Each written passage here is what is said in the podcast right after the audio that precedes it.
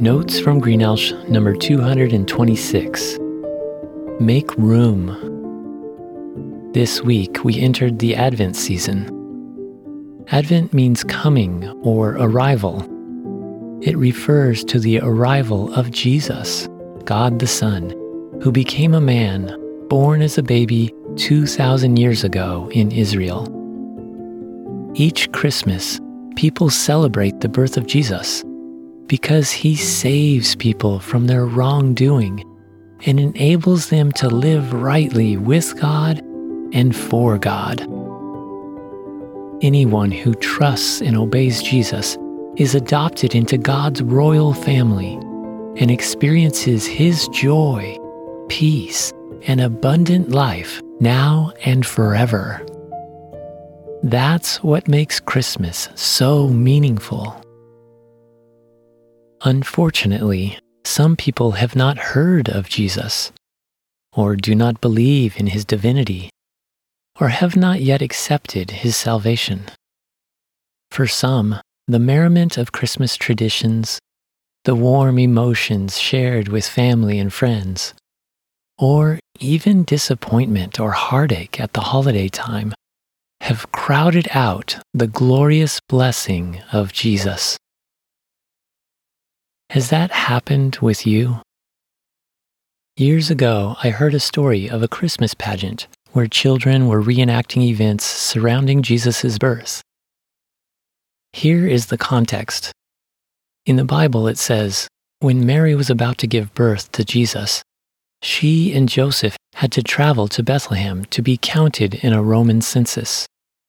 When it came time to give birth, they could not find a guest room. So the Bible says Jesus was born in a stable and had a manger as a crib. However, here's how the children depicted that scene as their families, friends, and community members watched in the audience. Joseph inquired at several inns only to be turned away again and again because they were full. With each rejection, Mary's need grew more urgent as her time was near. Finally, at the last possible inn, Joseph knocked. The innkeeper, played by a special needs child, answered. He stated his line from the script that there was no room in the inn. Distraught, Joseph and Mary turned to walk away. The innkeeper boy's eyes welled with tears. He wasn't sure what to do. This didn't seem right. He finally called out, Wait! You can have my room. The audience was shocked. Murmurs rippled through the crowd. When the play had finished, some felt disappointed in the one scene where the innkeeper didn't get it quite right. In contrast, others felt that the pageant could not have been any more right, for it endearingly conveyed the response we should all have regarding Christmas. The Savior of the world has come. Will you make room for him in your heart? Jesus created you and loves you. He wants you to be with Him, to be like Him, and to do what He does.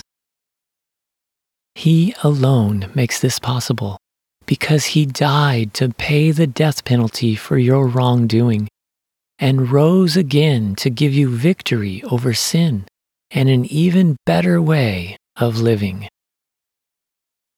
Jesus taught and demonstrated that He is the way, the truth, and the life. No one can be reconciled with God, experience His healing of their brokenness, and enjoy His abundant fulfillment except through Jesus.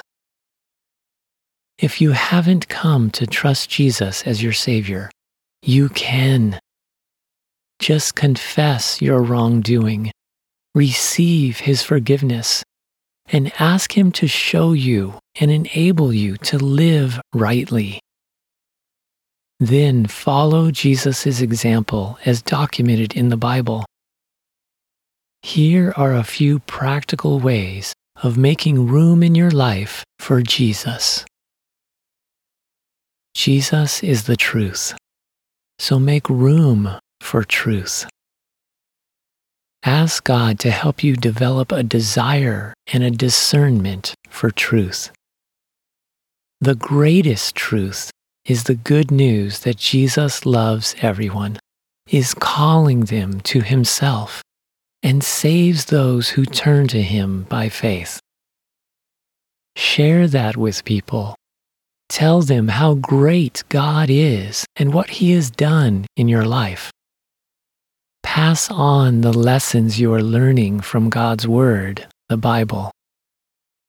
Although others may be dishonest, corrupt, misinformed, slanderous, gossipers, and prone to cancel, you should be wise, informed, honest, open, genuine, and trustworthy. Think critically and let God renew your mind. Don't fall for confirmation bias or be compromised by the persuasive misrepresentation of godly values in mainstream culture.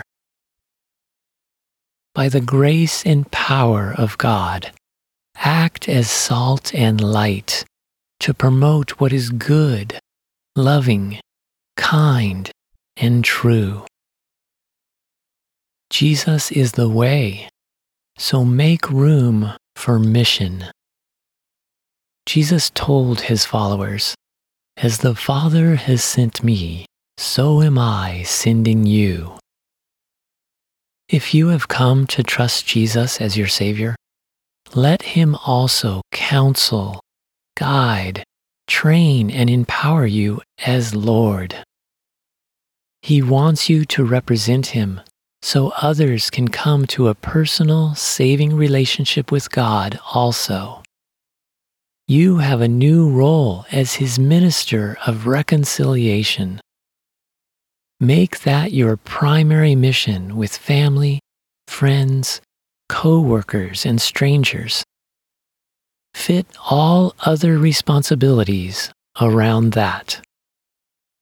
Seek out the least, the last, the lost, and the outcast. Share God's love and salvation with them.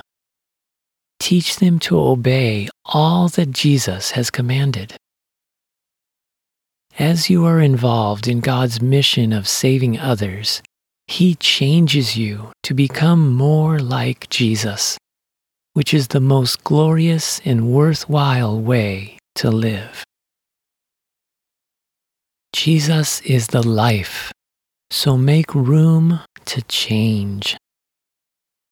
Following Jesus goes well beyond being a nice person adhering to a few religious practices, or praying for God to bless you in your agenda. It's not adding God to your life, it's allowing God to replace your life with His. Radically, following Jesus involves denying yourself, taking up your cross daily, and going His way. It involves putting God and others before yourself.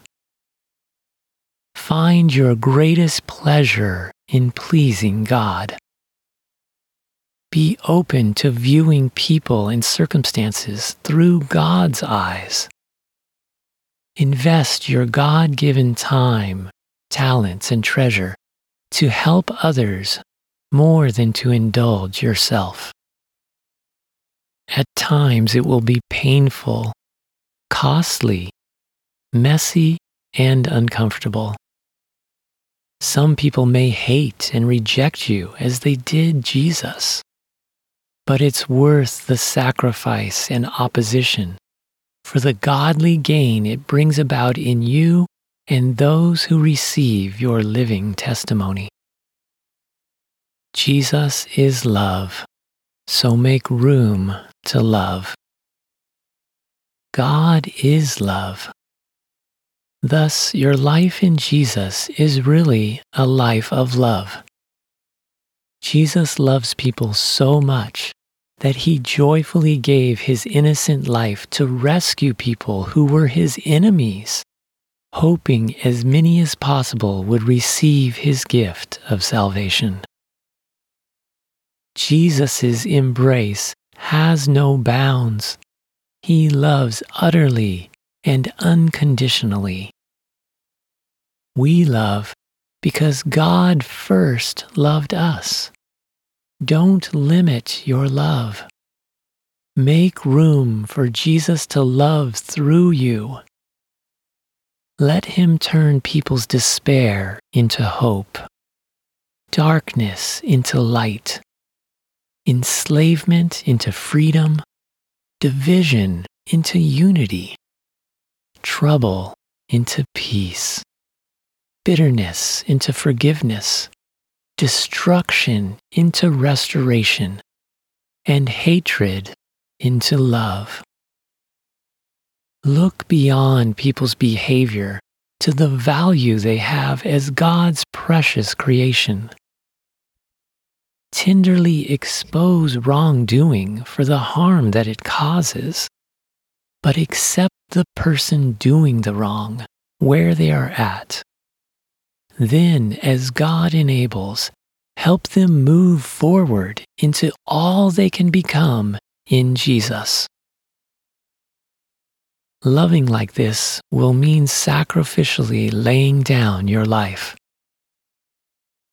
Like the sweet boy in the pageant, you will need a childlike faith to let go. But as you trust and obey, giving of yourself, God fills you with more of Himself. In conclusion, as you prepare for Christmas this Advent season, I pray you draw ever closer to God through Jesus. He is the reason for the season. He is the reason for all of life.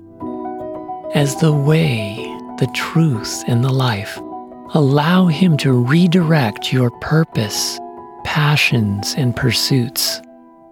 Ask Him to expand your understanding and proclamation of truth. Let Him work through you as His voice, His heart, His hands, and His feet. Soon there will be another Advent. In God's perfect timing, Jesus will come back to earth to consummate his kingdom. He will reward believers and they will reign with him. He will judge unbelievers, vanquish evil, and establish eternal righteousness. This Christmas and every day, make room to love like Jesus does, so many more people can know God and prepare for Jesus' return.